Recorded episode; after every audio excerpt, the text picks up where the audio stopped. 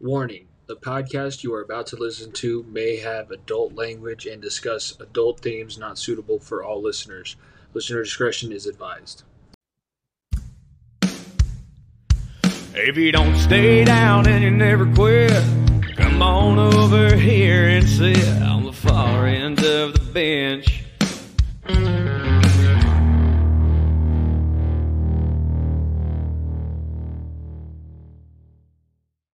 What's up, benchwarmers? By the time you're listening to this, hopefully the storms have moved through. If you are in Colorado, hopefully you guys stayed safe. No tornadoes touched down. As we're recording this, it seems like it's just getting worse, and the elements continue to be added in. Now, not only is there thunderstorms and hail, tornadoes, the lightning bolts aren't even lightning bolts. They just kind of flash. It's like somebody turns on and off a light switch, and then there's no thunder, which is kind of ominous as well. Episode 137 here, far end of the bench. Jimmy Pilato, Nico Bryant. Nick is back from Phoenix. He was out in enemy territory for those two matchups. Unfortunately, didn't go great, but we do have a lot to talk about from those games. And then obviously game five that happened the other night. I can do math, I promise. But no, man, how's the trip, and what was it like being the opposing fan out there in Phoenix? How do they treat their guys? Like the Suns at four guy, or I've always said it is very entertaining being an opposing fan in a stadium, and take that how you want to be. It's different when you obviously go to a different city. Obviously, you live here. Going to a Bengals game on the road, a little different feeling because you still have ties to both teams, right? So going to a different city where I'm wearing Nuggets stuff getting off the plane. I have a Nuggets shirt every single day that I'm wearing down there. It's a different feeling. It's an absolutely different feeling. And obviously, I went to school down there for 3 years, and it was I love Phoenix. I really do love Phoenix, and I have so many friends and things going on down there that it's perfect. But it's playing a villain role, as I like to say. It's playing a villain role, and the amount of fuck yous, the amount of fuck Denvers, the amount of people trying to test me. I had a guy, Jimmy, at the game because obviously people, listeners of the show, know Jonah because he's been on the show before. He lives in Phoenix, and him and I walked around the stadium, or because they have a nice stadium. They upgraded it very well. They have Benihana to go in there. It's wild. But so I was walking around, and this guy comes up to me because I'm wearing my Aaron Gordon jersey, and the guy says, "How big of an Aaron Gordon Nuggets fan are you?" I'm like, "I'm a pretty good fan." And he decides to 20 questions me. He asks, "Oh, where did Aaron Gordon go to school?" I said, "Arizona." "Where did he get drafted?" "Orlando Magic." "What pick did he get drafted?" "Number 4. What number did he wear at college?" "00. What number did he wear for the Magic?" "00. Who did he beat in the dunk contest or lose to the dunk contest 3 times? Zach LaVine twice and Derek Jones once." And I just blew away, and I was like, "Don't test me. I'm the wrong guy. I'm the wrong guy. You're supposed to test." You had the right idea, but you picked the wrong bitch. You picked the wrong guy. He was like, "All right, I guess you're not a bandwagon." He's like, "Yeah, I grew up in Denver. I just went to GCU. I'm down here for a game. Relax here, buddy, okay? I ain't no bandwagon." Nuggets fan. There's not many bandwagons of us around here, okay? I'm a diehard. I know ball. I know my players. So I can name you about 500 different facts about every single player on our team. So if you want to have that conversation with me, go ahead. Knock yourself out. But, yeah, it was – like I said, look, besides that, which I thought was funny. Like I said, I had fun with it. I was like, "Keep asking me questions. I'm gonna get every single one right." "But please, I beg you." He was like, "All right, I'll give you that." But I'll say this: that obviously the people in Phoenix were very cordial. Obviously, wearing a different jersey in a different stadium, there will be the hasty fans. But for the people sitting around us, I don't remember your names, but they're very, very nice to us.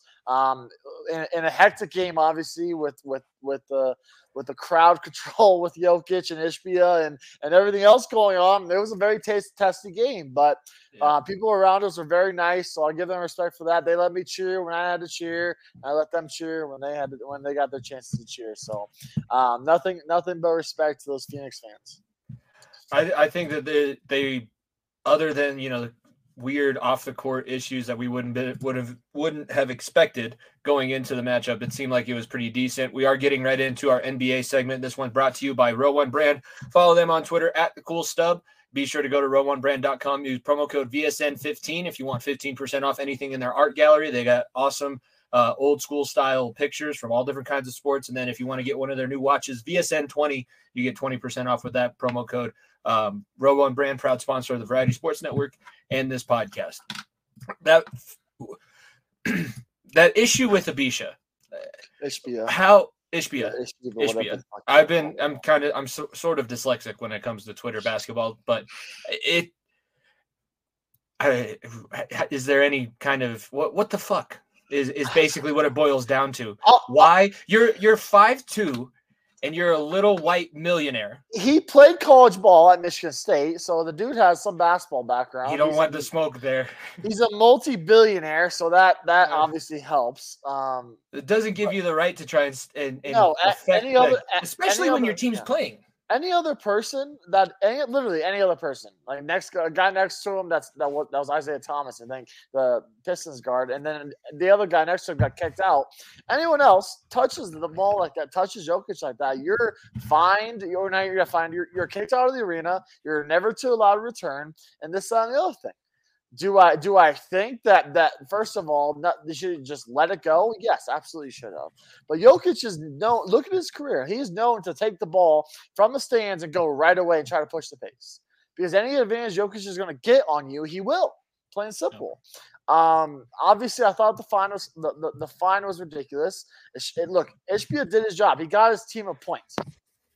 Crazy, right? The owner got your team a point. The congratulations, Phoenix. Did he make the stat sheet? Yeah. I guess get him on the stat sheet because he deserved it. But at the same time, like I'm just glad they didn't suspend him because that would have been the stupidest, ridiculous thing. And look, if you guys are listening to this the day before this, I went on the Realism show with him and Tyler, and Tyler had a take. Well, Jokic has a pass too. Why aren't we suspending him? If we're comparing stepping on someone's ribs versus trying to get the ball out of the stands, we have a different conversation to go on. That's all I'm going to say. Because obviously he was talking about Draymond and his past. But either way, look, I'm glad you didn't get fined. It was funny. Jokic made a joke out of it Game 5 after the game being like, oh, I wish he paid my fine. And instead, it would have been nice to pay my fine considering he's a multi-billionaire, not millionaire, billionaire.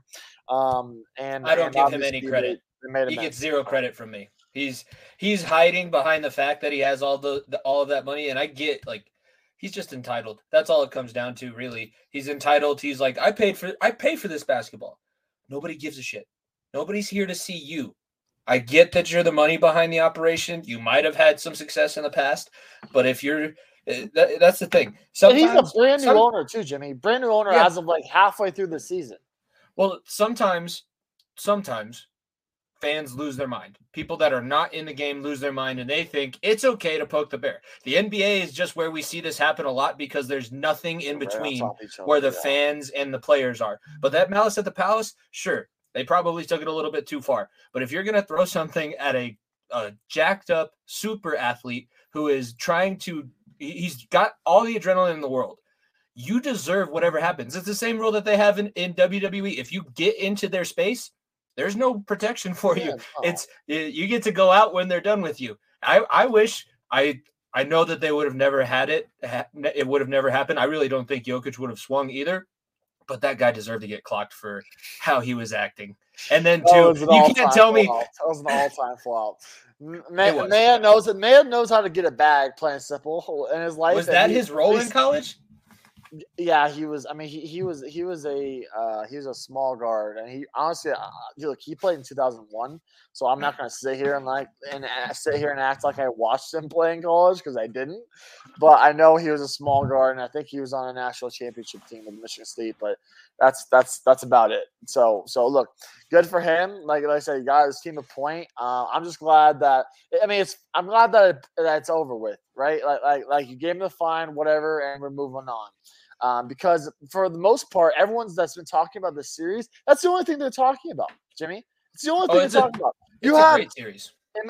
In my opinion, you have the two best players playing basketball right now, or two of the top three playing in this series, and Devin Booker and Nikola Jokic. Obviously, you can throw Jimmy Butler in there, but there is zero denying how good those two players have been this postseason. Jokic obviously leading the second round in points, assists, and rebounds, averaging 30, 12, and 10. Like we are seeing unprecedented things offensively from these two teams, and everyone is just talking about the little owner over there, and getting into play and wanting to suspend a player. It's funny. It was funny scrolling through Twitter and seeing Suns fans saying he should be suspended and everything because they know that's the only chance they have, Jimmy. They know. They really do. They know, in my opinion. It doesn't matter if it goes 6, doesn't matter if it goes 7. I think it still probably will go 7, but it doesn't matter either way. That's the only way they think they can win. Because Denver Nuggets at home with Nikola Jokic on the floor is very, very unbeatable. So, and they have to do that if they want to move on to the next round. And they know that team over there can't beat a fully healthy Denver Nuggets team in a 7-game series. You can have a scorched earth type games from Devin Booker and Kevin Durant. But in this long run, you're not gonna be able to do that for 4 games against this team. So like I said, you have to try to get your advantages in the playoffs. And Ishbia probably is tweeting out, I hope he doesn't get fined or suspended. Probably didn't help you much. So like I said, ball doesn't lie. It doesn't. It was almost like eerily similar to the situation where we saw with the Avalanche, because that would have been the guy gets suspended. And then it was the third. Did that happen in game 3 or 4? I think it was 4, right? Because he would have been suspended for the game that they came back. It would have been the exact mirror situation of Cale Makar. You can't. We said it last week. We've talked about it ad nauseum. Can't take anything away from what the Kraken did, and they're still doing it because the Stars have their hands full just as much. But if you can't affect the game like that. If it wasn't, it would be different. Like you said, if it was a player and another player gets injured because of what Nikola Jokic did and it was malicious with intent, sure. Suspend him. He has the requisite history. It's not as terrible as what Draymond Green has done. But yeah, he's had scuffles and it always seems to happen against the Suns. So maybe he just hates Arizona. But you can't have that be what causes a team to win or lose in the playoffs. You can't, the league cannot dictate that. Then you're going to continue to have, there's already enough people who are idiots and doing the conspiracies. It's rigged. They want this team. They want that team. I make those jokes in jest because I hear it all the time. None of it's rigged. No. None of it. These are all highly, highly paid, highly trained professional athletes. And sometimes some guys are just better. Look at Miami. Unless it's the Lakers. And then we can have that conversation around the day with 130 fouls. 130 fouls? No, 100. I think through, because they play the day before this show's coming out, so tonight. Yeah. And I think it was 100 free throws to like 40. I think it was through in favor of the 5. Lakers. No, in favor of the Lakers. Oh shit. Yeah. So if you want to talk about conspiracy theories, if you're wondering about it, we can go back and listen to me talking with Realism and Tyler over there, and we'll probably cover that fully. So. That's the only thing that's rigged, honestly, is the Lakers and LeBron getting the showtime. I think it's partially that, but it's also the way that Golden State plays. We had that conversation a little bit last week too. When you're not going to the rim, you don't really draw that many fouls. That's just the nature of how it's played and how playoff sports is different. It's different the way that it's officiated. It's different the way that teams play. And yeah, I'm glad that they didn't allow that. They didn't suspend them, and they let the guys play. Phoenix they defended their home court. You were there live. Do you think the reason that Phoenix was able to defend their home court with, it looked like it was going to be a lot easier of a series than what we were expecting after those first 2 games in Denver. What is the difference between Phoenix here and Phoenix in Arizona? The main pieces are the role players stepping up, in my opinion. Like, look, I tweeted out on Wednesday and saying, hey, like if you can hold, or Tuesday when you hold Devin Booker and Kevin Durant to under 70 combined points, yeah, that's crazy because it's 35 each. You're probably going to win the game because the bench has to step up. Landry Shamet hit 5 threes in game 4. Terrence Ross had 3 on in game 5. Like this is all things that they need. Josh Okogie, absolutely dead silent this series. DeAndre Ayton, he has more problems with the coach than he does playing. And obviously Campaign, if you're going to let Campaign shoot the ball, if he wants to beat us, knock yourself out, Campaign. I don't give a fuck. Like, if you want to keep shooting and beat us, then hats off. Hats off to you. But the role players stepped up. It absolutely did. T.J. Warren, Terrence Ross, and company really did. And in my opinion, look, T.J. Warren had that hot game at home. He was ice cold game 5. Ice cold. They like Jimmy, they had four points combined in games 1 and 2 on the bench, from the bench. 4 points. That is asinine and crazy. Obviously, Monty changed the rotation, and he bought more offensive-minded players off the bench, and that's what helped them in Game 3 and Game 4. But like I said, this is a two-man team. This is literally a two-man team. I've been saying it all along. Chris Paul is not an X factor, even when he's playing, in my opinion. DeAndre Ayton, the man's already in his own head so much that he has to guard Nikola Jokic every time down the floor. That meme that I can't remember, three in the Hardaway, I think is the show's name, that tweet out and be like, it's the Beyond Scared Straight. It's Monty Williams telling DeAndre Ayton to go out there and guard Jokic every game, is waking him up in the middle of the night like, come on, you got to get going. And he's like, oh, no. Oh, God. Oh, no. And it's just funny. It really is. And this Suns team, like I said, they have two of the best players in the world right now. They do. There's zero denying it. But they don't have the best player in the world right now. I hate to tell you that. And for the people saying Devin Booker has been way better, okay, his percentages have been way better. But what happens when Devin Booker gets in 4 foul trouble? What happens when his shot's not going like it was game 5? You get 18-pieced. Plain and simple. When Jokic is having an 18-point performance, he's dropping 15 assists and 12 boards on your head still. Like he is right now the best player in the world. I don't care what Embiid's doing in the East. He's not the best player on his team currently. It's James Harden. If anyone wants to fight me on that, go ahead. Because without James Harden, the Sixers would have already lost this series. So I cannot say enough good things about Kevin Durant, Devin Booker, but I cannot say enough bad things about the rest of the role players, because that's the difference in this series. If Jamal is having a 2-point performance at halftime, you can go to Michael Porter Jr., who goes off for you, right? Who dropped 14 in the first half in Game 5. If an Aaron Gordon wants to go off for 25 points, you could have a slower game for Jamal Murray in Game 1 and have Jamal Murray go off in Game 2, or vice versa, or however it may be. That's the difference, right? That's the absolute difference, and that's why I'm so confident in this team. Forgive my ignorance, but I guess this is probably a good question for our listeners that are also not as big of basketball fans as you. What's the normal amount of players that you would see like in a tight playoff game in the NBA? Eight. It should be okay. Because I saw when the Nuggets lost in Game 4, they only had 3 players that came off their bench. Everybody else didn't play because of Malone's decisions. So. It's been 8 consistently since Game 1 against Minnesota, unless obviously it was. Last night they played a ton, where it's dead minutes at the end, where it's like, hey, throw in the end of the bench guys, this game's over. That's the only time that fucks your team's plus play. Minus. Everybody, all the starters. I have it pulled up. Let's see. Aaron Gordon was plus 27. MPJ was plus 24. Jokic was plus 18.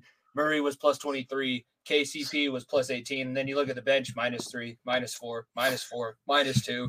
This is like, it's wild. It really is wild. And when you think about it, obviously, look, Michael Malone has to have 2 starters on the floor at all times.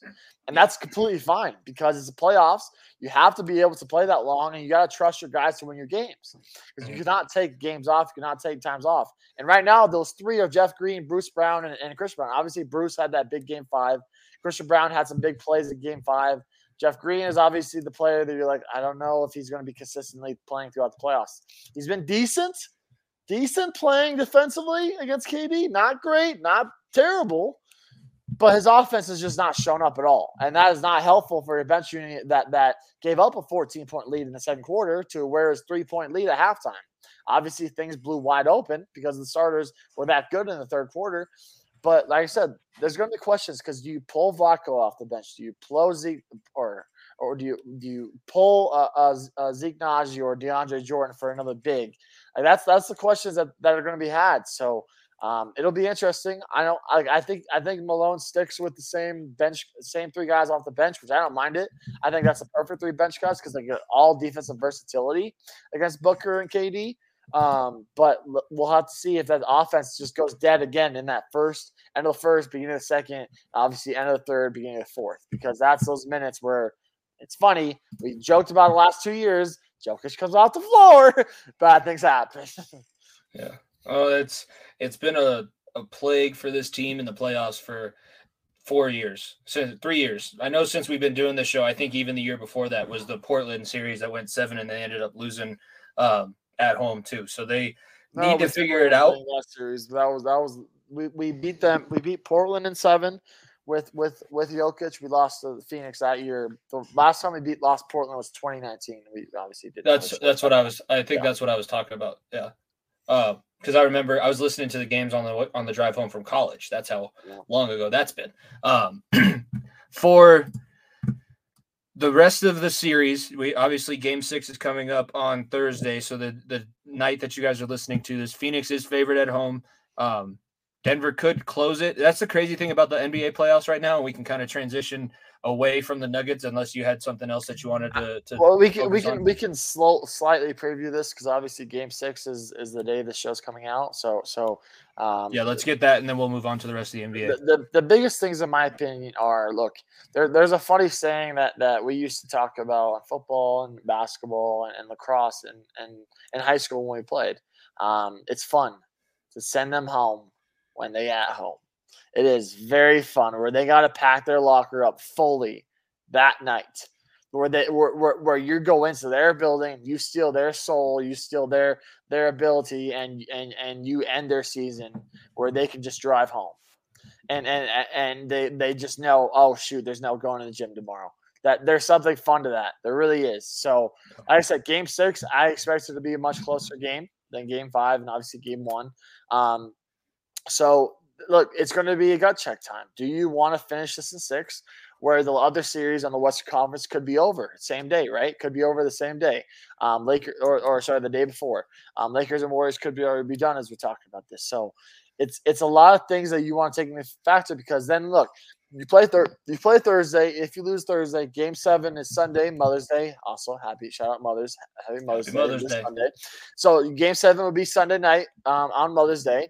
And that's two days in between games, which means Chris Paul may be fully healthy. And I think Chris Paul helps us, him being on the floor, because it takes the ball out of Devin Booker and Kevin Durant's hands. It really does. So I expected to go 7. That's the thing. But I would love to squeak out this win, just put a punctuation. Like I said, look, they beat us on our own home court 2 years ago. That Suns and Forgot, that was at home. Why not have a little fun and put it right back in their faces and prove the world why you are currently the odds-on favorite to win the NBA championship currently. That is wild. I don't think that has ever happened in this organization's history. I'm serious.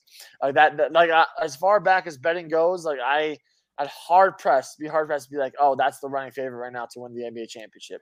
It's the Denver Nuggets, ladies and gentlemen, okay? That not the Phoenix Suns, not the Los Angeles Lakers, not the Golden State Warriors, not the Sixers. It's the Denver Nuggets, okay? So the Denver Nuggets need to come out, send a message. If you lose, you know what? It's a quick turnaround. That's one thing that Malone has done a really good job of is when you lose games on the road, you come back home and you say, we're putting our gas to the belly. You thought you'd give them life? Okay, well, we didn't take care of business, but when we come home, you're not going to be able to withstand our fans, our team, and our pace. And so, like I said, it'd be nice to win Game 6, but I'm expecting to be talking about Game 7, the conclusion of Game 7 next week's show. I think, in my mind, I would like them to take that next step and actually send the message. They've been in positions before to send messages to the rest of the league. And you have to send a message to the Phoenix Suns. You have to play balls out. Obviously, it's the playoffs. You should be doing that anyways. But if you play as hard as you can, give them nothing. Don't give them any chance to build any momentum. Don't let them think that they have a shot when they come back home into our barn, if that has to happen. But if you can finish this thing in 6, that sends the message to the rest of the league, the rest of the world. This is a team that can take care of business when the opportunity presents itself, and it's not going to be the same situation that we've seen in the past. So I agree with you. I think that it's a high possibility that it goes 7. It would be wonderful. Make sure that Phoenix doesn't have any life coming out of this game one way or the other. Be like I say, if you're gonna lose, like make it a close game. Yeah, give them nothing. Don't think that they can just run you over like we have been running them over. Yeah, you have to prove that it's all up to you. Whether you want to win, whether you want to lose. Obviously, everybody wants to win, but that's take the opportunity. Don't squander it like we've seen them squander things in the past.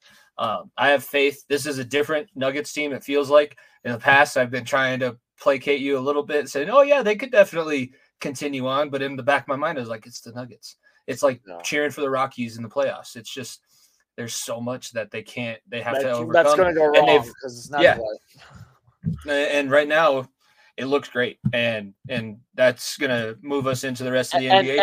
And Nug life is not for the weak-hearted. Is all I'll say is we've been through a lot as a group, and Nug life will prevail in my opinion. So you just, like I said, it's been a grind, but we finally have the best player. We have our Dirk Nowitzki. We have our Tim Duncan.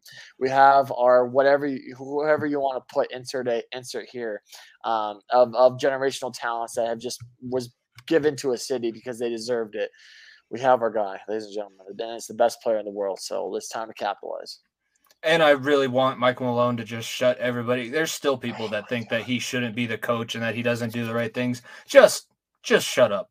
Because don't give me the shit that George Karl or insert other guy that you want to be behind the bench would have this team playing the way that they do.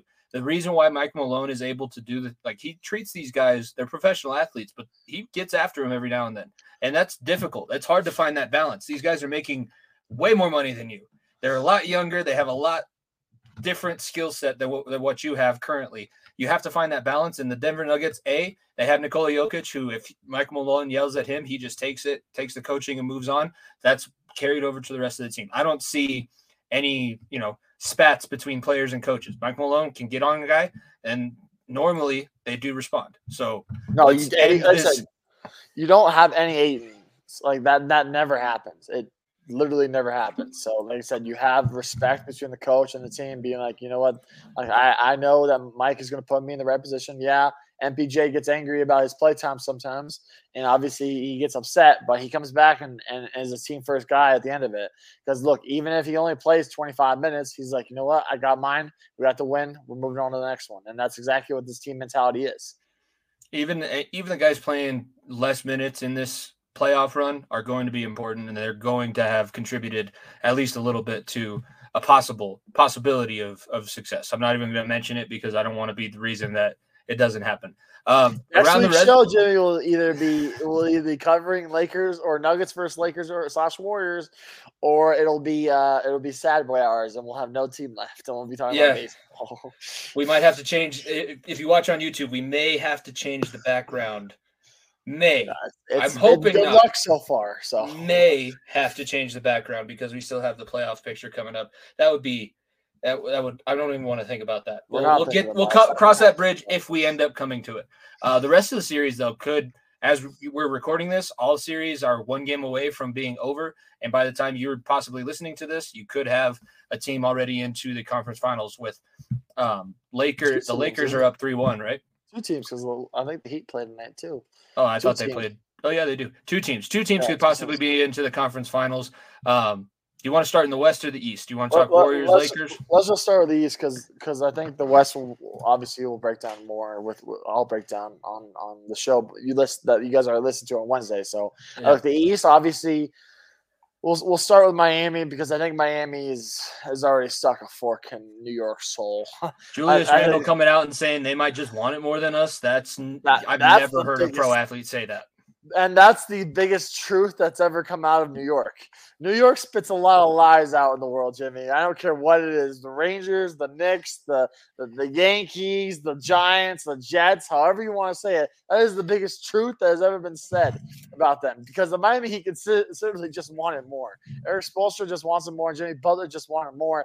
And this team is just, like I said, I think it ends tonight.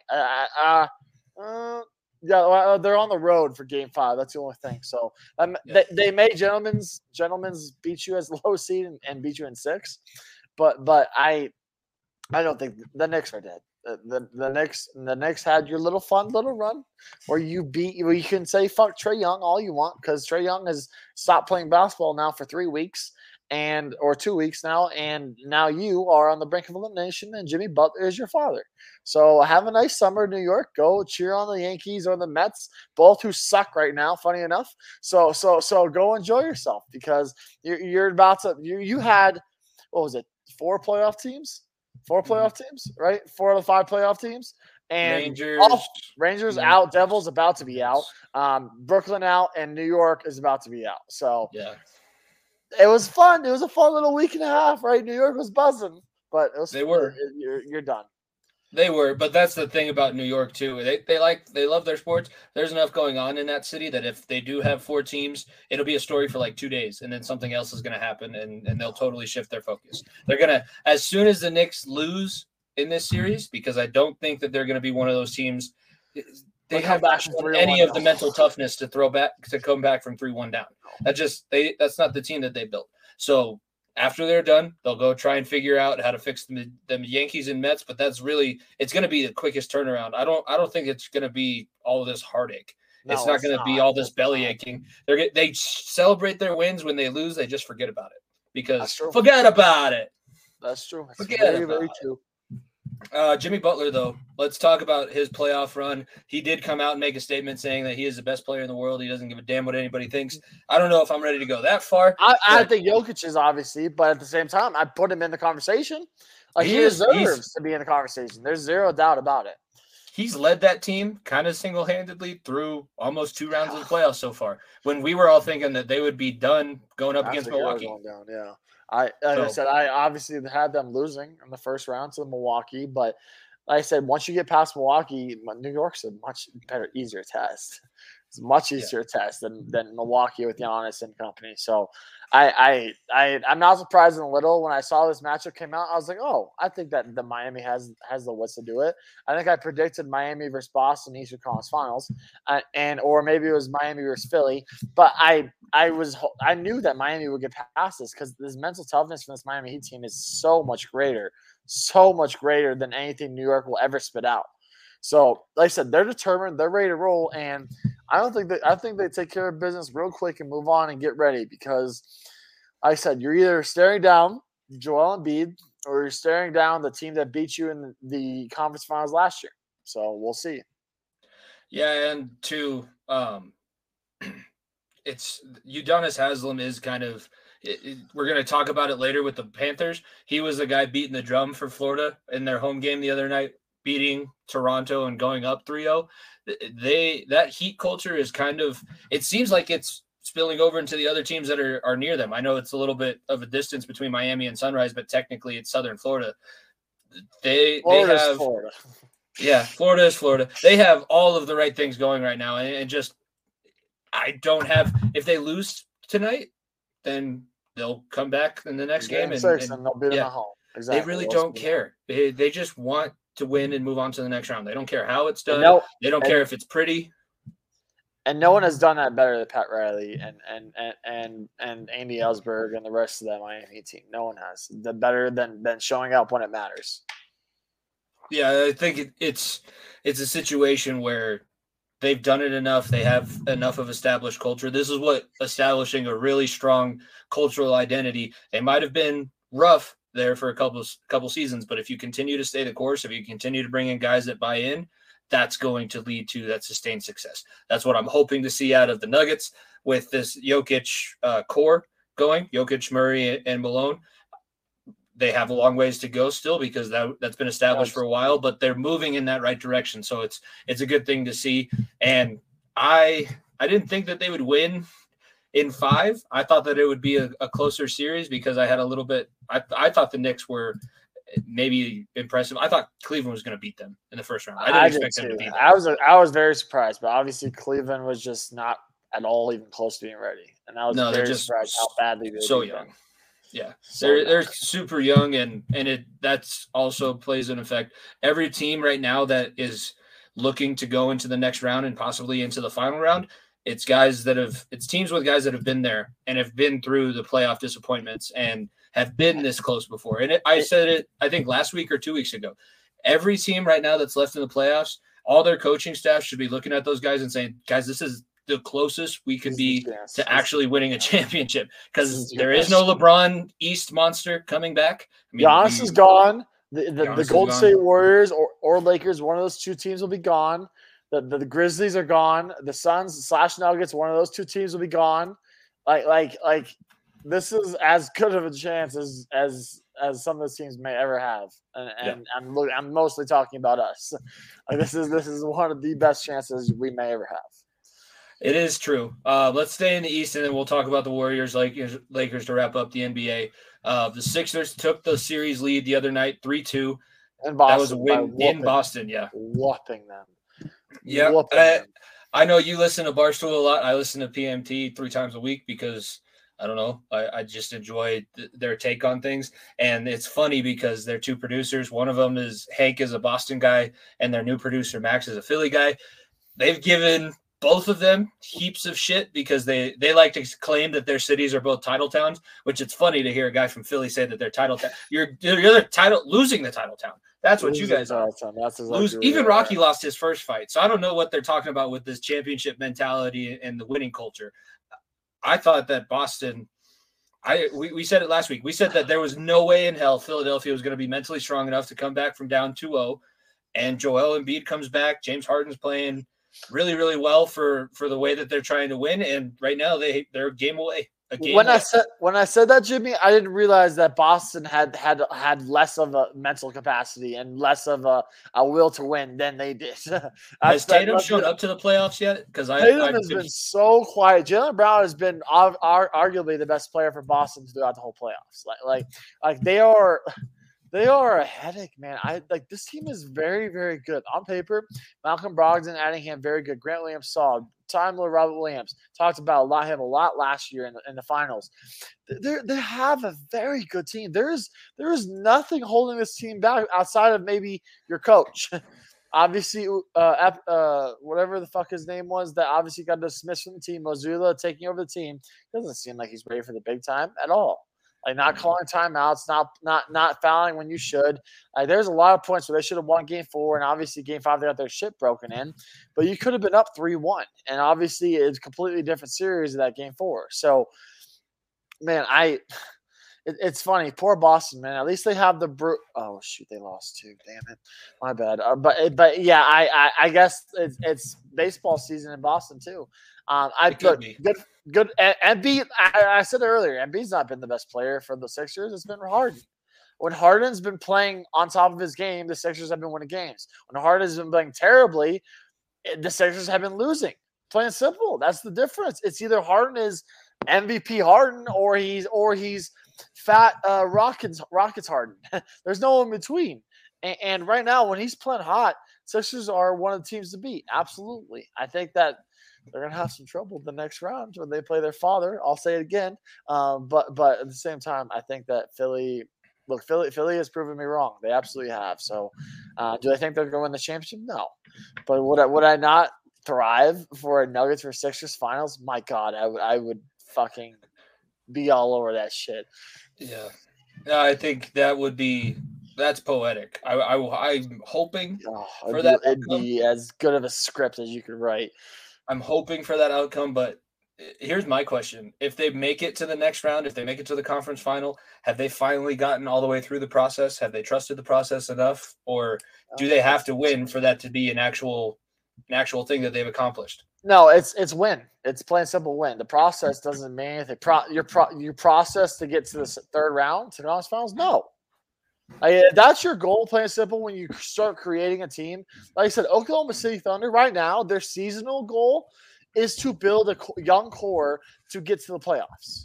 But their ultimate goal is to develop Shea, develop Chet Holmgren, develop Jalen Williams to a point where you are a championship contender where it's win or bust. Plain and simple. You don't construct teams. You don't do any of this to have the hopes of making the third round of the playoffs.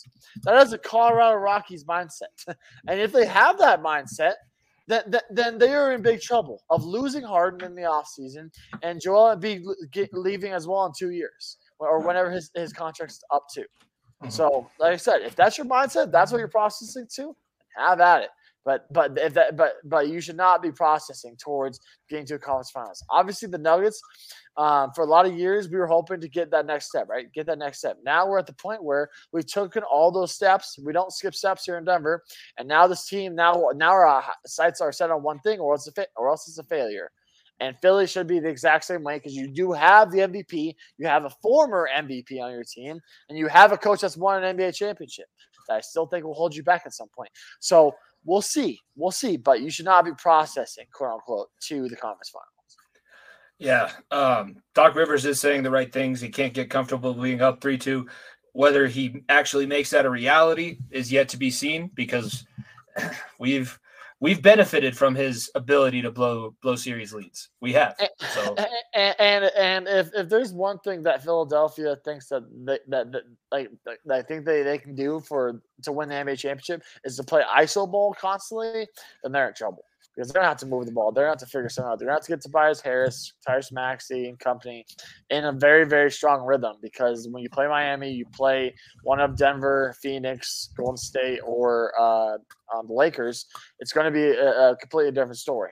You're not going to play ISO ball. And like I said, if you're a brand-new basketball fan, never watched the game before, don't turn on the Sixers game. Do not start. Do not. Go turn on hockey. Go watch highlights of the night before, because it is the worst basketball in the NBA. It is one-on-one, and just let our guy try to be your guy, plain and simple. You play 5-on-5, not 1-on-1. I can't remember where I heard that. The All-Star game. Yeah. Well, I think it was might have been from a movie, but I can't remember what it is specifically. Let's head out west to the Sunshine State, because I know you're going to be talking about this later on tonight. If you miss it live, you guys can still go back and watch the re-recordings of Nico joining Realism Sports and then Tyler from Fat Boy Fadeaway. The Lakers up 3-1. First off, I think we both said that the Lakers probably weren't going to make it out of the first round. They've done that. And winning the other night, too, I'm looking at the stat lines here. Curry has a triple-double, and the Lakers still wind up finding a way to pull it out and taking that 3-1 series lead. If anybody has the championship medal and the championship history to be able to overcome this, I would say it's the Golden State Warriors. But this is a much older Golden State Warriors team. That's something that I guess I didn't. Yeah, and going back when the Splash Brothers first became a thing, Draymond was like that extra offensive weapon that if they weren't hot from beyond the arc, he was still contributing on that end of the floor. It's changed completely now. Draymond's not going to do anything offensive for you. Andrew Wiggins, who was an all-star starter somehow last year, has gone ice cold. Obviously, he had the all off-the-court things, but you have to have him step up. And Klay Thompson right now, they are making Klay Thompson shoot dumb shots, plain and simple. They are making him and making Jordan Poole be like, you know what, Steph's going to drop 40 on our heads, but what can you do? Like, what are you going to do to beat us? Plain and simple. And right now, Jordan Poole is playing 8 minutes a game. I will never forgive the Denver Nuggets for making the Warriors think that Jordan Poole was this all-world type player. Because last year during the series against us, he was the guy. Like obviously Steph and Clay got theirs, but right now the number two guy against us was Jordan Poole. And he was a big factor of why they won last year. Now he's barely getting time, and Steve Kerr does not trust him defensively. And on the flip side, you have the Lakers, who are fully healthy, who have a coach in Darvin Ham that's done a very good job, and then you have Anthony Davis playing at an all-world level. I say that saying have, because who knows how long that'll last until he gets injured again. That's the thing for Lakers fans. A fully healthy Anthony Davis is a top 15 player of the world, top 10 player of the world sometimes. But like, that's how good of a level he is. I'm not even denying that. I hate the Lakers with burning passion, but that's not the level he is. You add that in, obviously, with LeBron, who goes scorched earth when he wants to, and then you have a lot of good role players, D'Lo, Beasley, Huachi Moore, and company. It's a good team. It's a very good team. It is a very good team. And right now, they're playing like a team, as opposed to the Warriors, who are playing Steph try to win us a game, or Poole, Klay Thompson, pull up threes. The Warriors are forcing way too many things to try to be the team that is top to bottom like in terms of depth, in terms of coaching and or not coaching, sorry, in terms of depth and players that they can put in the lineup is much better than you. Obviously, you have a star power staff, but on paper, the Lakers are a much better team than you with LeBron, who's top two all time, if not one, and obviously Anthony Davis, who's playing at this high level. When the Warriors only currently have Steph Curry going off of them, it makes a world of difference when you get more than just when you have offensive production spread out throughout the lineup. When you don't have to have one person drop 50 and make up a good portion of your point total, it's a world of difference. So basketball teams score 120, Jimmy, to 130. That is 50 points nowadays. If a guy drops 50, you have to like that's that sucks. Good for you, but Jokic shot 53 in game 4, and so we still lost. Yeah, like dropping 50 used to be you won by a lot. Like, you won by 20, 30. No, you drop 50 nowadays. Where else is the help coming from? Because it's not. And that's because of how high-paced and how fast these offenses have been moving. I think it's a different style of play that we're seeing. And the way the Lakers have been able to adapt, where LeBron is kind of being able to take that secondary role where you kind of almost forget about him because they're running things through AD and spreading the ball around, and then you forget, and he's all of a sudden at the rim and getting a lob up for an alley-oop. So it seems like the Warriors thought they were going to have this a lot easier of a path than they ended up being. And the Lakers are – I don't know what their contract situation is like, but I would assume that after this season it's going to be a different team. We're not going to see the same. No, I think they have to do a lot of guys locked up. I think that the Warriors are the team that will be scorched earth possibly. Draymond could be gone. Clay is asking for a new contract. There's a lot of things that could happen in Warrior world. I think Lakers may be able to retool again.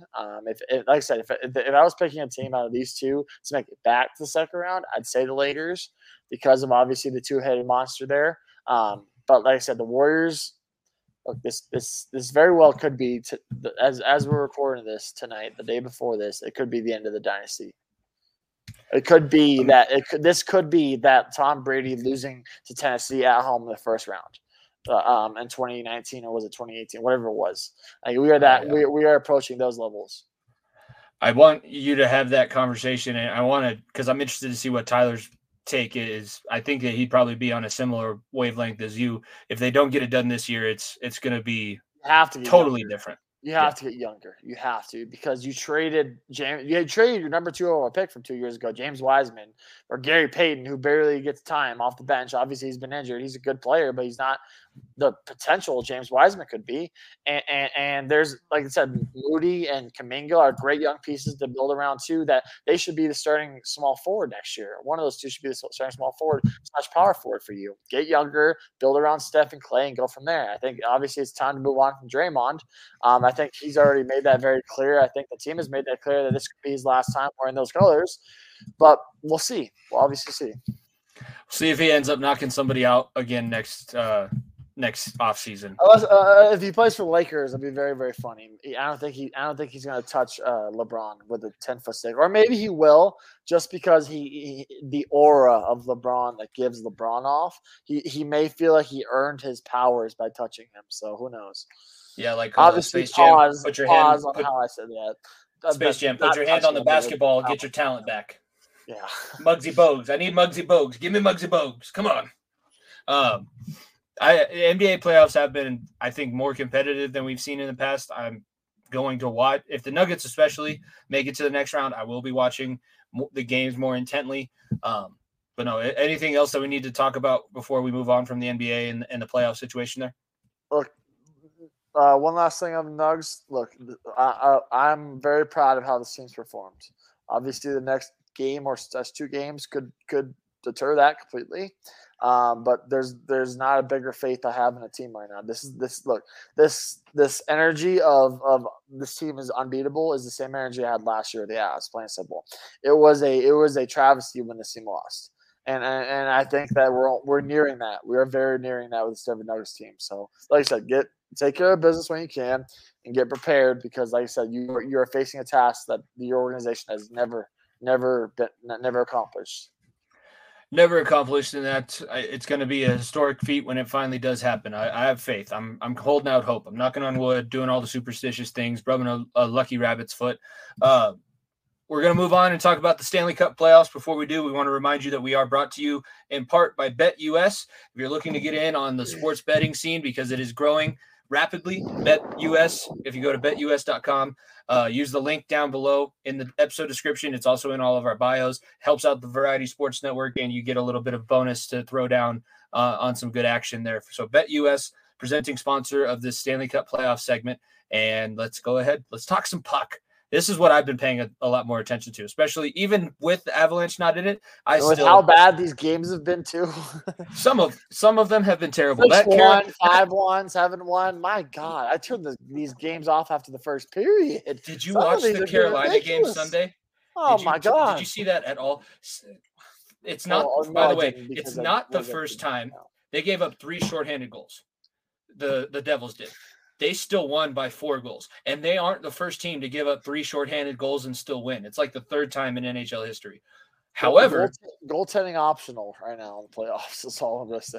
There's not one single person across the 8 remaining teams, and I'm like, yeah, that goalie, even Ottinger, who I thought was that guy, that I could be like, I have all the trust in the world in him. No, it's the only one that's been semi-close is the Toronto-Florida series because Florida is trying to overcome a lot of Bobrovsky is goalieing the Toronto Maple Leafs, and I guess that's where we should start because it's kind of the biggest news.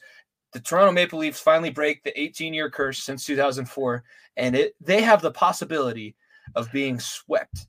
As you're listening to this, it might already have happened because I believe they do play tonight. Does it count, though, Jimmy? Does it count as a second round appearance if they don't win a game, though? That's the question you got to have because were they really in the second round? Because all it's going to say is that this team is one game better than they were last year. That's a big difference, right? Big difference. Instead of losing in game 7, you lose in game 4 where you don't play another game. You just have another week of vacation, a week of training. That's all this is right now. They are approaching absolutely terrible territory because, like I said, all of a sudden you had the monkey off your back. You beat the team that's been to 3 straight Cup finals that won back-to-back not too long ago. And then you ran into a buzzsaw. Oh my gosh! That you thought that you were wanting to say, "We want Florida." Remember that, Jimmy? Before game, they were chanting it. They don't want Toronto them anymore. Toronto series finished before the Boston and Florida series finished, and they were saying, "We want Florida." Now we want Boston. We want Florida. Because you thought you had a better chance of beating Florida, which you probably did, but you definitely did not have a chance against Boston. This is how you're performing against the Panthers. Well, the Toronto Maple Leafs are the team that's built the exact wrong way for the Stanley Cup playoffs. They have no size. They're mentally weak also, but their guys get knocked off the puck by scrubs. No offense to anybody playing for the Florida Panthers right now, but even the star power, the names that they bring aren't big names. There's nobody that touches Marner.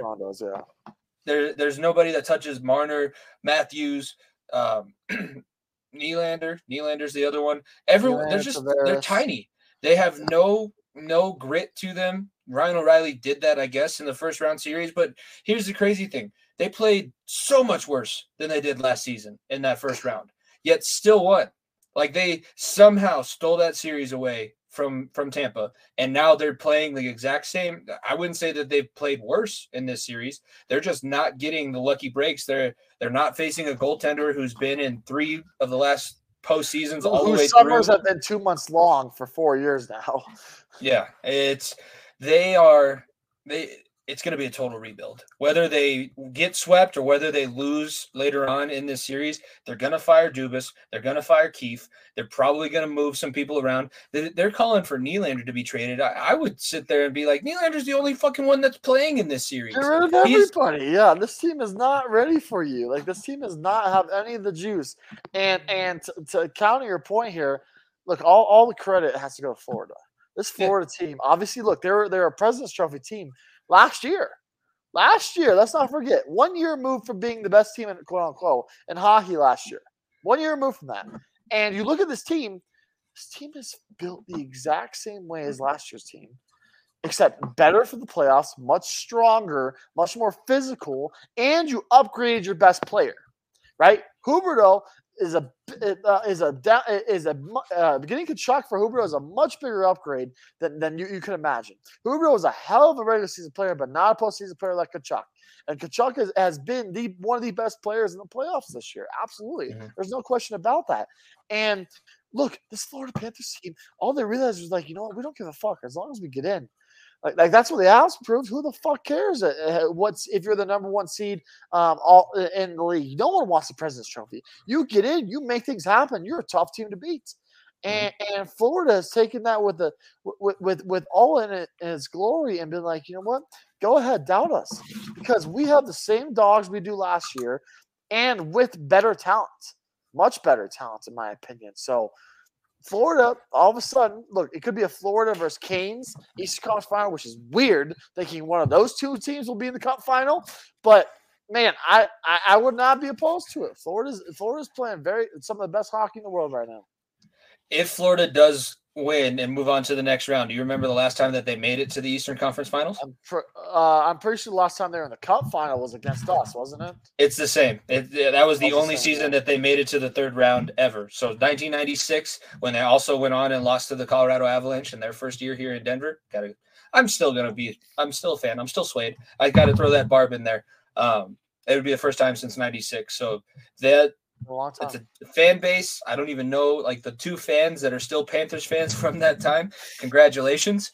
And I guess I hope that they have their bandwagon contingency better pick themselves up going into round three, because they still, even with as good as they're playing and the fact that they could possibly sweep Toronto, which is an original six club when you're like, you've never done anything. You beat two original six teams, Jimmy. Yeah, back to back.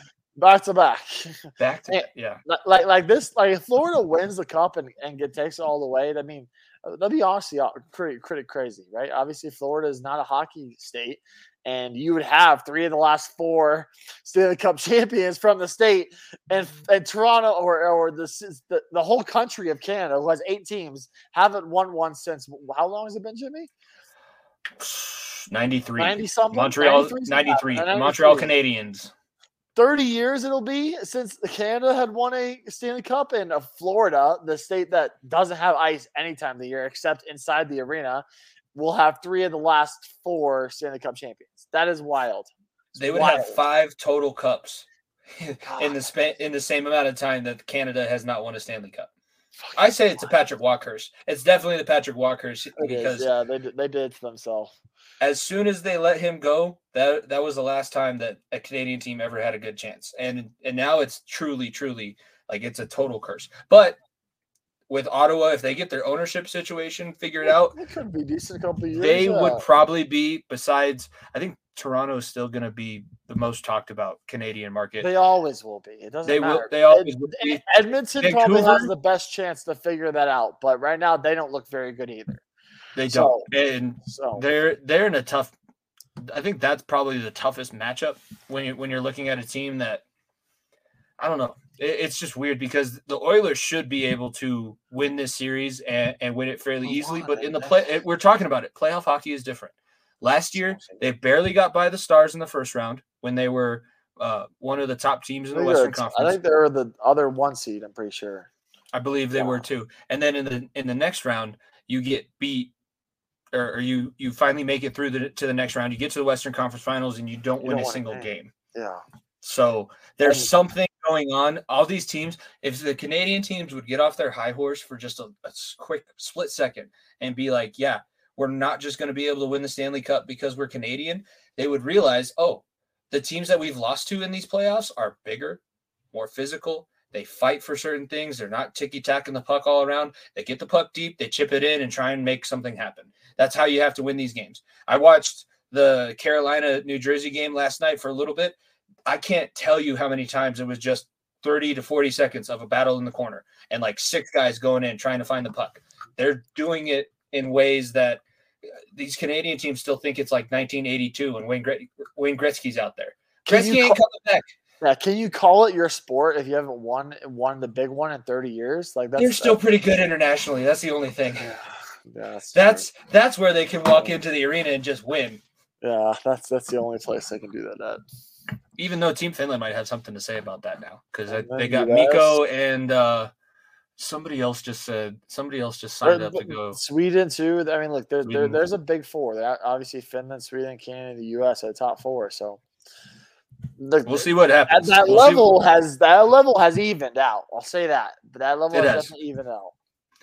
And they're not gonna with Bedard now moving forward, that's going to be our final topic on the NHL, because I laughed because of what VSN put underneath your tweet, because I'm a big Friends fan. What did you do? The Nico Mush was there. We'll get to that. But in the other series that are still going on, let's talk about the Seattle and Dallas series. Dallas did come back and tie it up 2-2. Seattle is – I think that they're going to be around for the next couple of years, honestly. Groovy. Martin Jones has been playing. I'm pretty sure he finished that game 4 at least. I think they may run with him. And who would have thought that Grubauer obviously would have struggled in the second round? Us. But yeah, I look, there's all kudos to Seattle, because I thought Dallas would have run away with this series. I thought their goaltending was so much better. Their offensive firepower was so much better. But Seattle just said, no, we're just deeper than you. Pause on that, and we play a team hockey game. And right now the Stars been playing me hockey as in like myself playing hockey level of it's me be me, not us. Yeah, I'd say outside of Pavelski for the Stars, you're not getting any production out of Robertson. You're not getting any production out of Sagan. Zero and production out of Robertson. And it's down to Miro Heiskanen and Jake Ottinger. It's 38-year-old Joe Pavelski dropping 4 goals in a game, and that's where you're getting your offensive production right now. That is wild. Well, I mean, they did, like you said, they chased Grubauer the other night. The Stars won game 4, 6-3. They had 5 goals. They still almost – the Kraken ended up outscoring them in the third period. The Kraken, they start every period really strong. They end every period really strong. I wasn't necessarily worried when we were watching them play the Avalanche in those middle parts of the first, second, or third periods. But at the beginning and the ends, that's when they're really pushing. I really think it comes down to this team has taken on the personality of the Yanni Gourds and the Chris Tanevs, and it's rubbing off on guys like Matty Beniers, who's super young, and instead of trying to play this super skilled style of game, he's not worried about all of his own stats. He wants to do the correct thing. He wants to play playoff hockey, and he's playing like a Yanni Gourde and a Chris Tanev, where he's trying to win those battles. He's using his speed. He's being a pest, and that's really the only thing. And I'm going to give credit to Hextall, because all of us dumb hockey fans say it all the time. Best way to win a hockey game is to shoot the puck. That is all Seattle does. They just put every single thing on the net, and they block a ton of shots. They're like a perfect mixture of a shooting gallery on the offensive end, and then they're like the New Jersey Devils or the New York Islanders on defense. They just get everybody in the shooting lanes. You're not going to get a free puck all the way through to their net unless, outside of the random game here and there. Life is going to be as difficult as possible on you constantly when we play Seattle Kraken. And it's weird. Obviously, it's their second year. Maybe it's hey, these guys don't know better theory, but who cares, right? When you get to this point, who cares how much experience you have? How it's is my team tougher than yours? And our puck's going in the back of the net more than you are. Mm-hmm. And that's right now what Seattle's doing. No, they're doing everything that they need to, and Jake Ottinger does bounce back, but they're not having the fact that Jake Ottinger is in the other crease affect them. They're still just playing very spotty, very, very spotty, which is something I did not expect. Yeah, he's definitely not as consistent as he was last year against the Flames. Even I don't even know how consistent you could call it. He's just playing a ton, and that Calgary team, they were a regular season team. 110%. That was, absolutely. I think they were actually the other 1 seed in the Western Conference last year. I forgot about them. They fired Sutter finally after everybody threatened a mutiny to leave. They finally fired Sutter. Yeah, and Gallant, poor Nas, he deserves better. He does. I wish that we could have figured it out if the whole Landeskog situation happens last year. $7 million in cap space next year. Available. Who knows? Maybe a little trade. We'll see. I don't know. I don't know if I'd bring him back. I'd maybe want someone younger, but we'll see.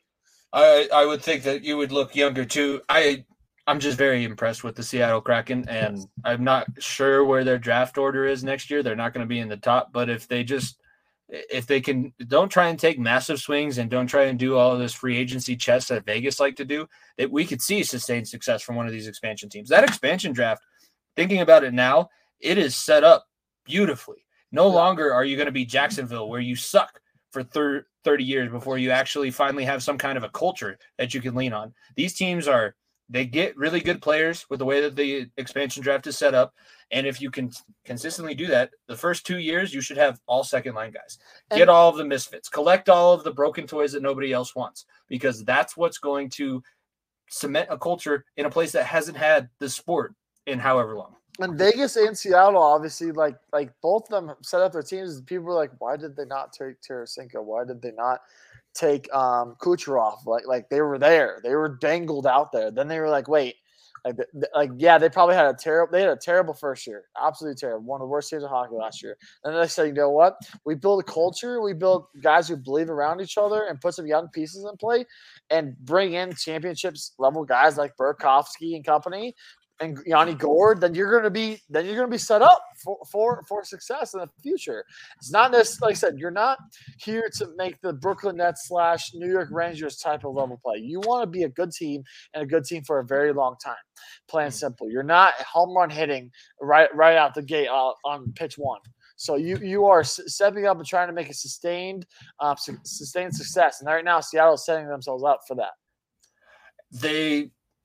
It's just being patient and being smart, having an idea of what you want. If they would have gotten guys like Kucherov, they were trying to take the best player, but also not a player that's going to hamstring the franchise financially. And yeah, last year they did win a lot, and Grubauer kind of sucked for the entirety of last regular season and a majority of this one. And he just got pulled again. Who knows what they do in the crease now moving into Game 5, but they were still a handful to play against last year. Yeah. I think I was trying to live bet one of the games against the Avs, but it happened to be one of the games that was on national television in their first season, the Avs and Kraken. And I tried to live bet the Avs they were -4 and they were up by 6 goals. And all of a sudden in the third period, it ended up 6-5. I was like, what the, I'm not doing this shit anymore. I don't want to do this. You guys should using Bet US, but I was like, damn, that is a team that even down 6 to a team that everybody was saying was going to win the Stanley Cup last season. They were right there swinging. It's a great barn. It's a rabid fan base that's waiting for a team, another team. Obviously, the Mariners, they had a playoff run last year that everyone was hyped about. Seattle Seahawks, when they're good, obviously you can see how much people get behind them. And they haven't had a basketball team or a hockey team. They hadn't had a basketball team in 15, 20 years, and now – they have a hockey team for the first time, and I believe it's 80-some-odd years. I think it was Seattle Metropolitan. So it's a very long time, and now that city is awoken and been like, yeah, we're one to play with. This team is got the backs of the whole city. Really quickly, I'm looking up when the Metropolitans were a thing because I'm interested now. Let's see. Yeah. Playoff championships for the Seattle Metropolitans. You ready for this? They won a Stanley Cup. Seattle has had a Stanley Cup. Yeah, they have a banner in their arena, Jimmy. They have a banner in their arena. I saw that. How long do you think? I would say in the 1920s or 1930s. 1917. World War I hadn't ended yet. When did they get out of existence? I would say probably 1940s or 30s. Let's see. Oh, it's still crazy. They have a banner up there. Yeah, it's 1924. Yeah, so it's like 7 years after they won a cup. That's wild to think about too. So, hey, they have history now. It's just back in the city, so they're excited. Be able to carry the torch back. Let's light that torch that hasn't been lit since 1924. Since before the stock market crash and the Great Depression, World War II, Vietnam, everything. Hey, technically, in terms of years in existence, that there's been a team around, they've won a Stanley Cup before any Canadian team has. True. That is true. That is true. And like they've been 2 years in and 7 years after, so 9 years. So kind of funny. Crazy. Who knows what's going to happen there? I think we've talked about all of the playoff series, haven't we? Last thing on Edmonton, yeah. McDavid and Draisaitl need to figure it out and get some help, because if they don't, they're going to lose McDavid to free agency. I'm calling it right now. He is so gone. Like, he is so gone. I'm telling you right now, he does not want to put up with the small market, and he does not care about the aura of Wayne Gretzky in fucking 1954 or whatever the fuck it was. Like, he will move on so quickly. I can see him probably leaning towards that way. He doesn't want to just go somewhere east. I'm begging you, because at some point you do have to think about your own personal legacy. And right now his personal legacy is he's the best player on a team that's just never going to be able to do it because they don't have the bankroll. That's the bad thing. They don't have the bankroll to pull in a big free agent. And they, outside of McDavid and Draisaitl, their draft picks haven't done what they wanted them to do. And to think about it, like, this is LeBron with Cleveland, right? LeBron, yep. All those Cavaliers teams, when he first started his career, they sucked. But you could still argue that LeBron was at the time still the best player in the world, obviously with Kobe and the rest of the company there and Shaq and company, but he still was a top-level player, and he's had bad teams around. He had to leave to go win something. And that may be the case at some point for McDavid.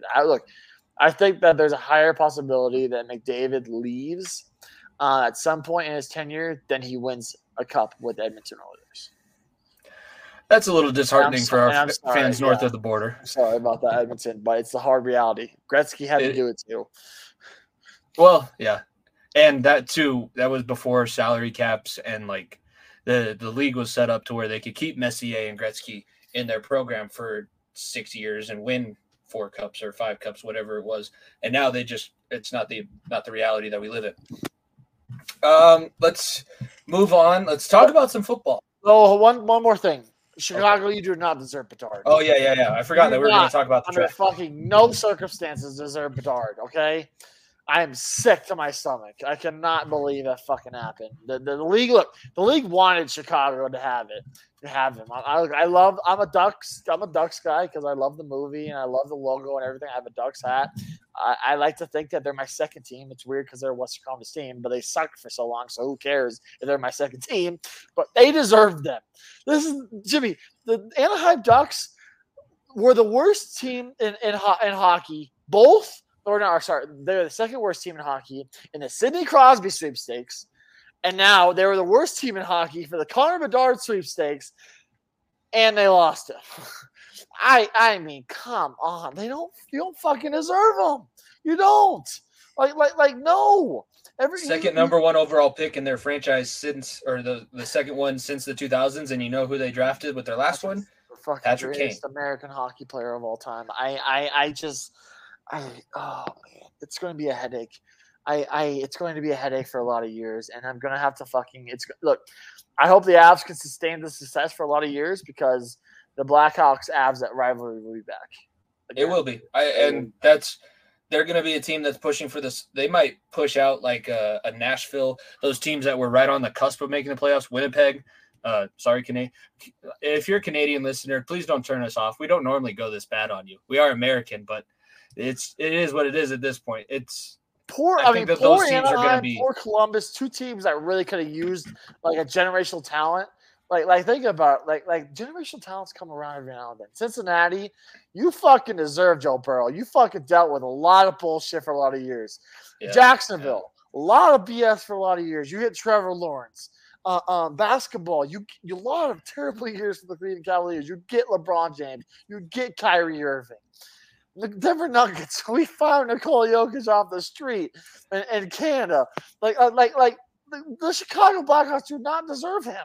No. For everything they did with, and I apologize if I'm saying the name wrong, but I think it's Kyle Farmer or I can't remember his last name. I know it's Kyle something, and hiding that for 12 years, and then.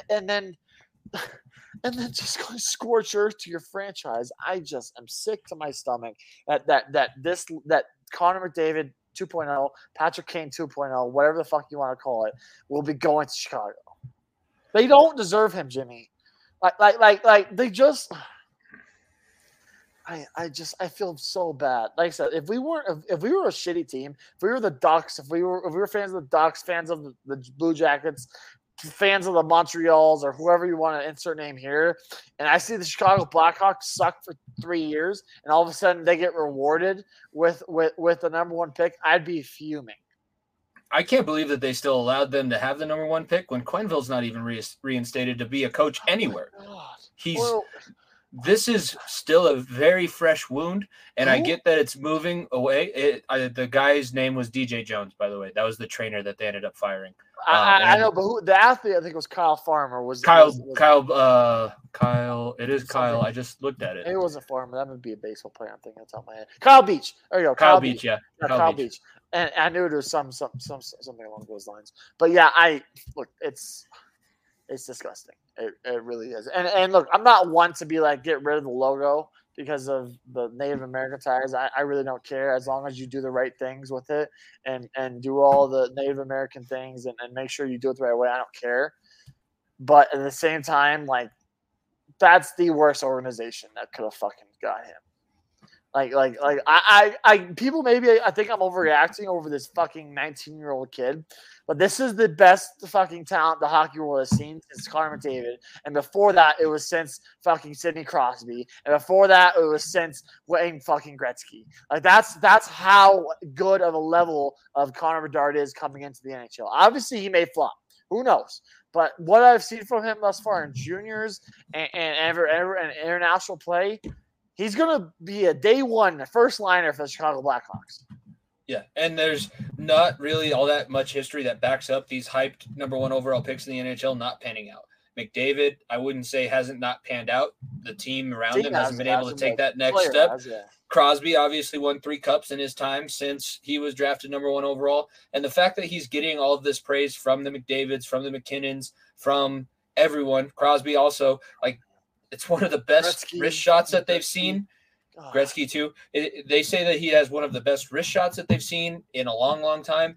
And he is, for being a 19-year-old kid, they almost lifted the age restrictions for him to be able to be drafted into the NHL because those junior teams were tired of being ran over. They're just like, this guy is too strong. He's a man already. He's not. He's 16. He's also playing 2 years up against your 18-year-olds and kicking the shit out of them. It's not his fault that he's just that much better than you. He's just going to be so good. And I just said to my stomach that the fucking Blackhawks. I will take blame. I said it. I probably could have said, I hope he goes to the Ducks. I hope he goes to Columbus. But I totally jinxed myself. I really did. It happens. I think everybody was of the mindset that there's no way that Bettman lets the Blackhawks have the number one overall pick. But I guess. But Bettman saw the Chicago market and be like, oh, we've been missing the Chicago market in the playoffs. We had Florida, we had New York, but look at the ratings the fucking Rangers and Devils got, and that was the highest ratings of any of the first round series. It was crazy how much eyes were on that series, and now you get arguably one of the greatest talents to ever come out of juniors coming to a big market like Chicago. Fucking putting him in Columbus, that does nothing for you. Putting him in fucking Anaheim does nothing for you. Putting him in Chicago does. So, yeah, those playoff series in the future with the Avs and Blackhawks and whoever else is able to make it through the Central, those are going to be must-watch TV. Chicago's going to be back on the national television circuit. They have kind of been I know. I hate it just as much as you do. I was hoping, if nothing else, he just goes somewhere other than the Central Division. But instead, he goes to the team that literally I fucking hate more than God wants. The hockey gods want to test us, Nico. They want to make sure. I hate the Blackhawks more than the Blues. I hate the Blackhawks more than the Red Wings because obviously I didn't live through the Detroit Red Wings days. It's just kind of I hate them because that happened 25 years ago, however long it was. But I hate the Blackhawks, and I have a lot of friends that are Blackhawks fans that I went to school with for a year. And look, I'll straight up, you can listen to me. You don't fucking deserve him. You don't, okay? Have some bad years. You don't fucking deserve a star right away. Oh, boo-hoo, you were shitty for 3 years. Yeah, you were the worst team in the NHL.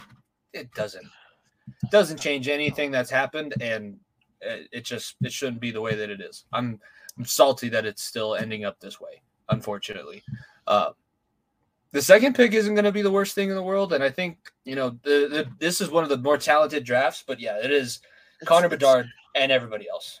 It doesn't matter how good the second pick is. It's not going to be Bedard's level. It's not. You want to talk some football? Are we ready to talk about some football? Football.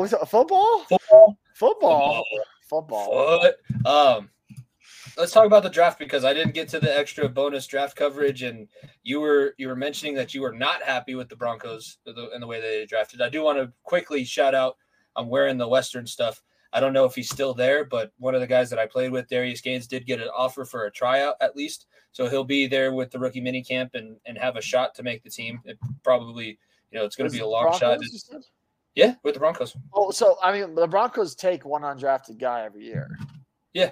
Guaranteed. So he could. The only thing I can see with him, he's a hell of an athlete. Like, he has the school record for fastest 40. And by the way, Austin Eckler also went to that same school. So I remember I was working so hard to try and get my 40 time down, and then Darius would run after me. I'd just be like, this is fucking pointless. This is stupid. It's not that I don't deserve to be here, but why am I running a 40 when that's holy shit? Why are we? He's fast. What are your problems with the Broncos draft picks? I don't have a problem with who we drafted. I have a problem with what we drafted. Let's put that out there. I don't mind the Marvin Mims selection, because I think he has a lot of speed, and I think he could be very good. There's no doubt about that. I don't mind. Is Jerry Jeudy still here? Or is he? Yeah, no, we picked up his option, so we have him for this year and next year still. He was one of the guys that we picked up his option for, so he'll be around for another 2 years. Obviously, you have Tim Patrick, who is sitting courtside with Russell Wilson, who I'll talk about here in a minute. And then you have Cortland Sutton. I would be surprised. I was just very surprised you drafted a receiver first with your third round pick, and with the glaring needs at offensive line that you still are missing. Obviously, yeah, you got McGlinchey, you got Ben Powers, but your center and guards are still fucking Quinn Miners and Lloyd Cushenberry, and we saw how well that did last year. And then you go. I think we drafted a corner, which I'm not discriminating. I'm white, so I can fucking say this. A white corner has not played in the NFL since 2007, I think, or 2006. So we got that call for us, I guess. And then you drafted a safety, which I didn't mind, but you re-signed Kareem Jackson 2 days ago. So what the fuck are you doing there? Because Caden Stearns was probably going to be the new guy, and I didn't mind that.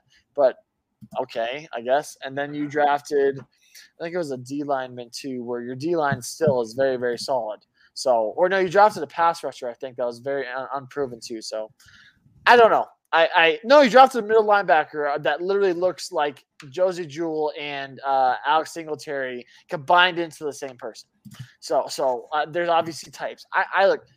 You weren't going to do much in this draft, but you should not have waited to your last pick of the draft to draft an offensive lineman. Like free agency is basically over. This is your offensive line here. Like, unless you bring back Dalton Reisner on a deal and put him at center, that's the only saving grace I have right now, because he hasn't been signed yet.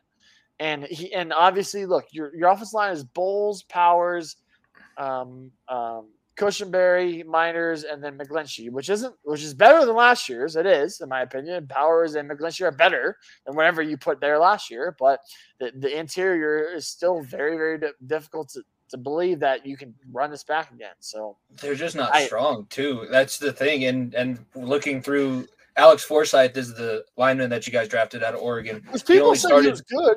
He's okay.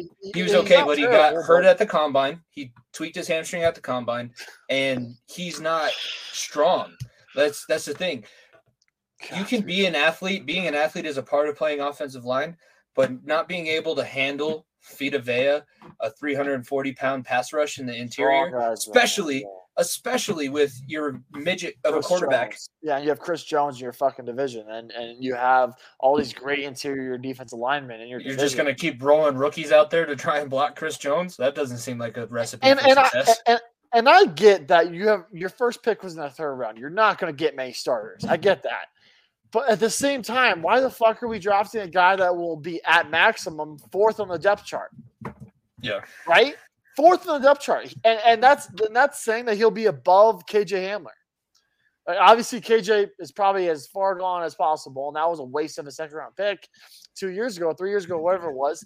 And but I'm telling you right now, Patrick Sutton and Judy, I don't care how big of a problems they have been, whether it be injuries, dropping passes, laziness, whatever it may be, they're still ahead of them. And you're telling me with your first draft pick of the 2023 year, a season after you were the fifth worst team in football, you drafted a return guy as your first pick. I mean, what the fuck? I said, I hope he does good. I hope he eventually turns out to be a stud. I really do. But what are we doing?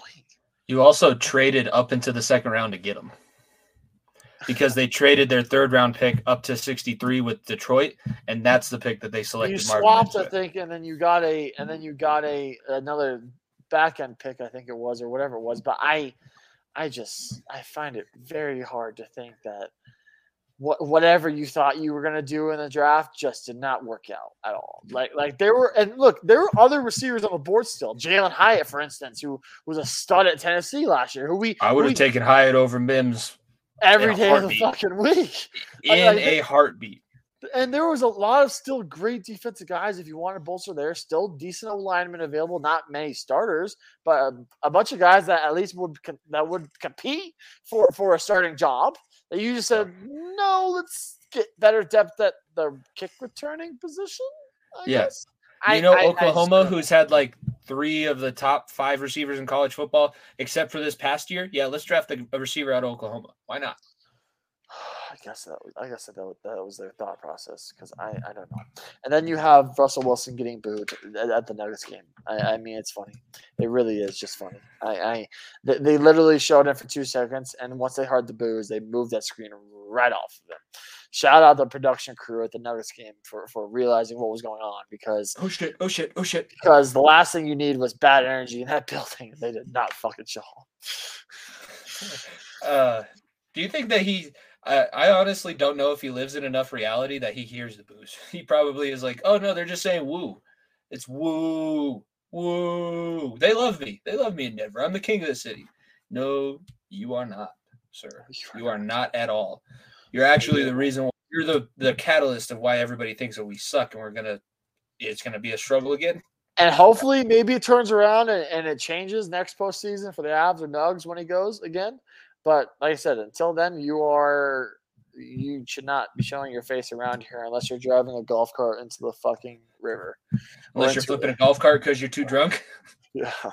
So, and look, Sean Payton was sitting right next to him, but obviously the boos weren't for him because he hasn't done anything wrong thus far. And I'm not going to boo him at a fucking playoff game for a bad draft. And when we haven't seen any of these guys play, so that's not worth booing. There's obviously I wasn't booing because obviously I didn't see it. I only saw it on Twitter after because I was like, why the fuck are they booing? Who the hell is Rocky talking to at courtside? But they moved the screen off real quick. And funny enough, I went on Twitter and it was Russell Wilson. So. Yeah, we appreciate the guys. You were having a conversation with somebody on Twitter last night at FEOTV Pod, by the way. I haven't said that yet this episode. If you want to interact with us, we're more than fine to debate you all, especially on Twitter. Suns fans, I've been trying to fight with you, and you don't want to say anything. It's no fun. We don't swing back. Come on, it ain't no fun. You got to fight back. It's no fun if you're not going to at least show up. Kicked our ass for 2 games. Come on, talk a little shit. You guys are there, yeah. Let me hear it. I want to hear it so that when it finally does happen, I want to be able to just turn that shit back around on you. Please, just please. Denver draft picks, Marvin Mims, obviously. Drew Sanders was the linebacker that you were talking about from Arkansas. Riley Moss. That's the white corner. The white corner from Iowa. He's fast, apparently, too, so good for him. One of them, yeah, really fast. And then you got J.L. Skinner, from Boise. That is the safety. And then Alex Forsythe was the 7th-round pick for the Denver Broncos. They're just in a weird spot. I will say fucking draft, Jimmy, huh? Half of these guys probably won't be on the roster next year. I don't necessarily know if I'd be excited about the draft as a Broncos fan. I would be excited about the way that Sean Payton has come in and it's been radio silent from the Broncos facility. That's exactly what you needed. No news coming out and just fucking everyone shut up and do your job. That's exactly what I want. And look, yeah, the drafts wasn't well, but I still think the free agency went very, very well in my opinion. So I'm not mad about that. So yeah, that go for us. Just trust in Sean. That's all I say. Trust in Sean. having a coach that can actually get a team doing the right things and not playing dodgeball during minicamp and start talking about Star Wars in his press conferences, not putting pads on until the fourth week of camp, and then wonder why everybody got injured. Football games that haven't played in 2 years. Yeah. That coach, that is coaching Aaron Rodgers now. Oh, how funny! Poor dog. It is going to be different for the Broncos based on the coaching staff alone. Switching gears over to Cincinnati, I liked your draft. I liked it too. I really did. I wish you would have got a tight end though. I thought you could have got Mayer. He was there. I thought that could have been a dream, but I think you guys were more honed in on Keene, I think was his name, right? The Utah guy that went to Buffalo. Kincaid. I think you're more honed in on him if he was there. So, like I said, I didn't mind it though. I thought you would address a lot of necessary needs. No, I think so too. And the tight end was interesting because they have Sample and they just picked up Irv Smith in free agency. They're both on 1 year contracts. Smith I think that improved himself too. That's not bad. He's been injured, so if he could stay healthy, that would be his situation. But here's the other thing too: Joe Burrow doesn't really throw to tight ends all that much. That's true. He throws more to running backs. I think the running backs last year had about 70 more receptions than any of the tight ends on the roster. That's another position I think you probably should have addressed, if anything, that you should have. We did. They drafted. So the draft picks for the Bengals, round one, they got Myles Murphy, who's a D-end out of Clemson. He's a big boy. Very big, really boy. Big and fast. Really, 6'5", 268. Is how big my Clemson D linemen are very, very usually translate very, very well, unless you're the Raiders with Clelin Ferrell. And you got to throw the. Sorry, Vegas, not really that sorry though. No, Myles Murphy at 28, he probably was more of a second round talent, but you're close enough to the second round that you can basically draft whoever you think you need. The way Lou Anarumo runs his defense, Myles Murphy's going to play quite a bit because they rotate D linemen and. I love Hubbard and I love Hendrickson. He's going to learn from those two guys. And at some point, if you can roll out multiple waves of pass rushers, that's going to make life. We were talking about it going into the draft. When you're playing in the AFC, you either have to decide, A, we're going to build our offense to be able to score with the Chiefs, or B, we're going to get the pass rushers and DBs to make Patrick Mahomes' life a little bit more difficult. He's not in our division. I get it, but he is still the guy that everybody's going to have to beat in the AFC, and getting those draft picks, bolstering the defense just in the first 2 rounds alone, 3 rounds, because we got Jordan Battle in round 3, which that was kind of my oh shit moment. Like, what? We were able to get Jordan Battle in the 3rd round? Really? Hey, you'll take every second of that. Because we just lost Jesse Bates and Von Bell. We definitely need more DBs and more good safeties. Burn apple over there. Well. Yeah, I just find it funny that we have Michigan's secondary because Dax Hill is going to be one of our starting safeties, and now DJ Turner is going to be in the rotation at cornerback. It's funny. That's funny. Now you just need Jabril, right? Go get Jabril Peppers. I think we had him, or were close to getting him at one point. Yeah, I didn't want him back. I don't need him back. And then we addressed the offense pretty much the rest of the way through, except for our last pick, Charlie Jones. Charlie Jones is the receiver out of Purdue that we picked up. He's going to be a slot guy. They had the big 3, but their depth receivers last year, especially in that middle part of the season, was really what was propelling them, keeping that number 1 spot in the North and then pressing Kansas City if the whole DeMar Hamlin situation didn't happen. You know, I've made that point a couple times. I think that they're 1 or 2 seed in the AFC and have home field advantage throughout the playoffs. That's going to be, I really like that. And then the running back that they picked up out of Illinois, Chase Brown. I don't know what's going on with Mixon, but with the guys that they have now, Travion Williams and Chase Brown, you at least have somewhat of a replacement for Samaje Perine, who's now going to be a Denver Bronco. And as much as I love Mixon, Perine was a great 3rd down back and a guy that can come in. He's going to help out Russell Wilson, especially just pass pro wise alone, because we mentioned it. The interior pass rush is going to be there. Samaje Perine is going to be able to plug that little bit of a hole if it does end up happening. And look, drafting receiver, drafting running back. I think this draft was very important because obviously T. Higgins is a free agent this summer, next summer. You're definitely going to be losing him because he's going to demand first number one receiver money, and you have to save that money obviously for Joe and Jamar. So there's a good chance he's gone. So it's important to get your depth and get young guys in there and see what you have, right? See what you have because next year when you have your first round pick, hopefully it's the end of the first round again. You're looking at a receiver or you're possibly looking at a running back because Mixon, all the off the field stuff keeps going on and his legs are not what they were. So that conversation is going to come up real soon. And obviously your offensive line is intact for a long time. Your defense looks like it's going to be intact for a long time. Now it's just going to be about getting other options. Other available options. You obviously still have the number one option or one of the top options in football at Jamar Chase, but you still are going to have to get Joe Burrow to get some help because at the same time, whether it be in the draft or get him veterans at free agency, however it may be, because there's going to be some guys that will be off the books when you have to pay your big guys. And hopefully, obviously, you can maximize your opportunities with winning a Super Bowl or getting to a Super Bowl, however you want to see it. With the guys you have, and so you have to lose them because that is a looming factor very, very quickly for Bengals fans, unfortunately. Yeah, I'm almost trying to figure out the receiver. I don't want to lose any of the big three that we have, but if I were to lose one, it would be Tyler Boyd because he's the oldest. And he is the one that'll cost more. He is. Tyler Boyd would be a very, very good number two if you were able to get a great number three. Yeah, and I guess it's going to depend on how Charlie Jones and some of the other lower level receivers that they have on the roster work out. No, I'm happy with the way that the draft looked because of what Joe Burrow is going to do to the team in the upcoming year. That's the thing you don't have to worry about is you have that constant. So all the variables. It's like putting. Actually, I don't know science. Fuck, why am I even trying to do a math or a science innuendo here? It's like putting a constant with so many variables, being like, you know what? No matter what, I go back to this constant. Yeah, this flavor of Coke didn't work out, but we still have the core level Coke. Obviously, I'm talking about Coca-Cola. Let's keep that very pause on that too. Like you have cherry, you have lime, you have whatever the hell you want to call it, but you still have the core right there. Last thing that we're going to touch on, and then we'll be wrapping up the show. It is also NFL news. Matt Ariza, it actually come out that the person who had accused him was nowhere in the vicinity of the party that was in question.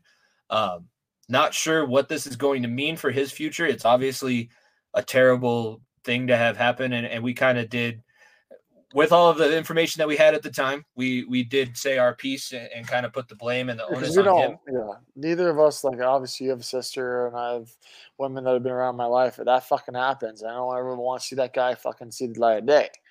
Plain and simple. So, and look, but when I say that about that way, I'm going to say this the other way too. That woman should be in prison. You ruined this guy's career. He was a top punter in college football, Jimmy. He was a drafted. He they called him the punt god. I hope that he's obviously able to get past this now, because now that the evidence came out that he's clear, and that he'll be able to play again. I hope that a team is able to pick him up and they can go forward with his career, because this like you said, one of the things that we have to realize as men is women can ruin your life. Plain and simple, they can ruin your life. They absolutely can, as much as they can help it.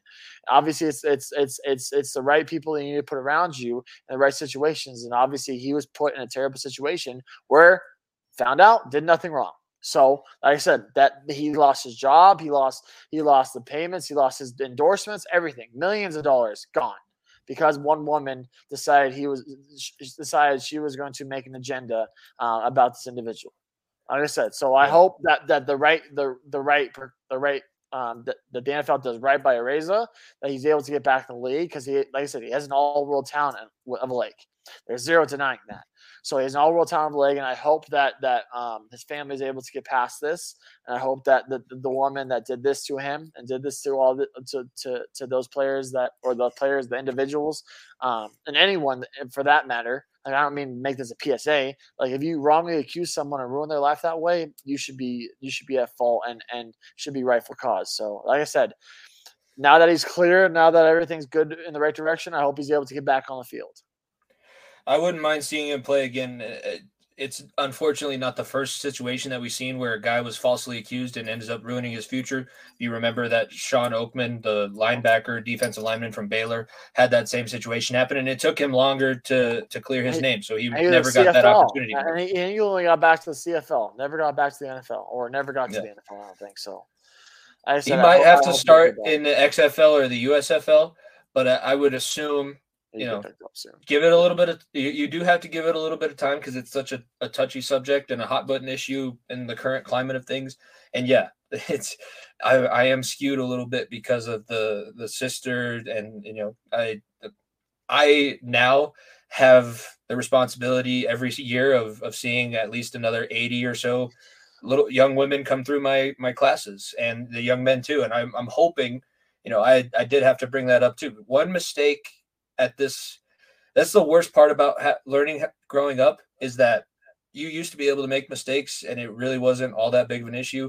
When you're an adult, one mistake can totally change everything. I played with guys that were possibly going to transfer up to the Division I level and went home for a Christmas or a spring break, vehicular homicide. He was speeding in his car, killed somebody. He's in prison. Things happen. Things can happen in the chance of an eye. And like I said, as long as you do the right things, and obviously there's still a possible criminal charge to go against him about him knowing about the crime, is the rumor. But obviously, that's a little bit of a different, much different circumstance. So, like I said, it's important for men to know how to treat women, and it's important for women how to respect men as well. It absolutely is. So it goes both ways. And like I said, I hope to see him back in the league, because like I said, those highlights, I remember talking about him before even all this came out and being like, this fucker's got a leg. This is one of the best players we've ever seen, like that level. So I hope he's able to make it back. It'll be interesting to see what happens with that. That'll be probably the story that we follow throughout most of the summer once the playoffs and everything wrap up, and we have Bupkis to talk about. Another couple of weeks. Yeah, no, we're still hoping for a little bit longer of a run. I think that's pretty good spot to start wrapping up. You mentioned it. You had the shout out halfway through. Once again, shout out to all the moms that listen. Miss Sonia, my mom, obviously, happy Mother's Day. Every mother that's out there, it is, it's one of those, it's a time to take, they do so much. They do more than anybody ever realizes. They deserve the credit. They deserve to have the holiday. So happy Mother's Day to everybody out there that's listening. And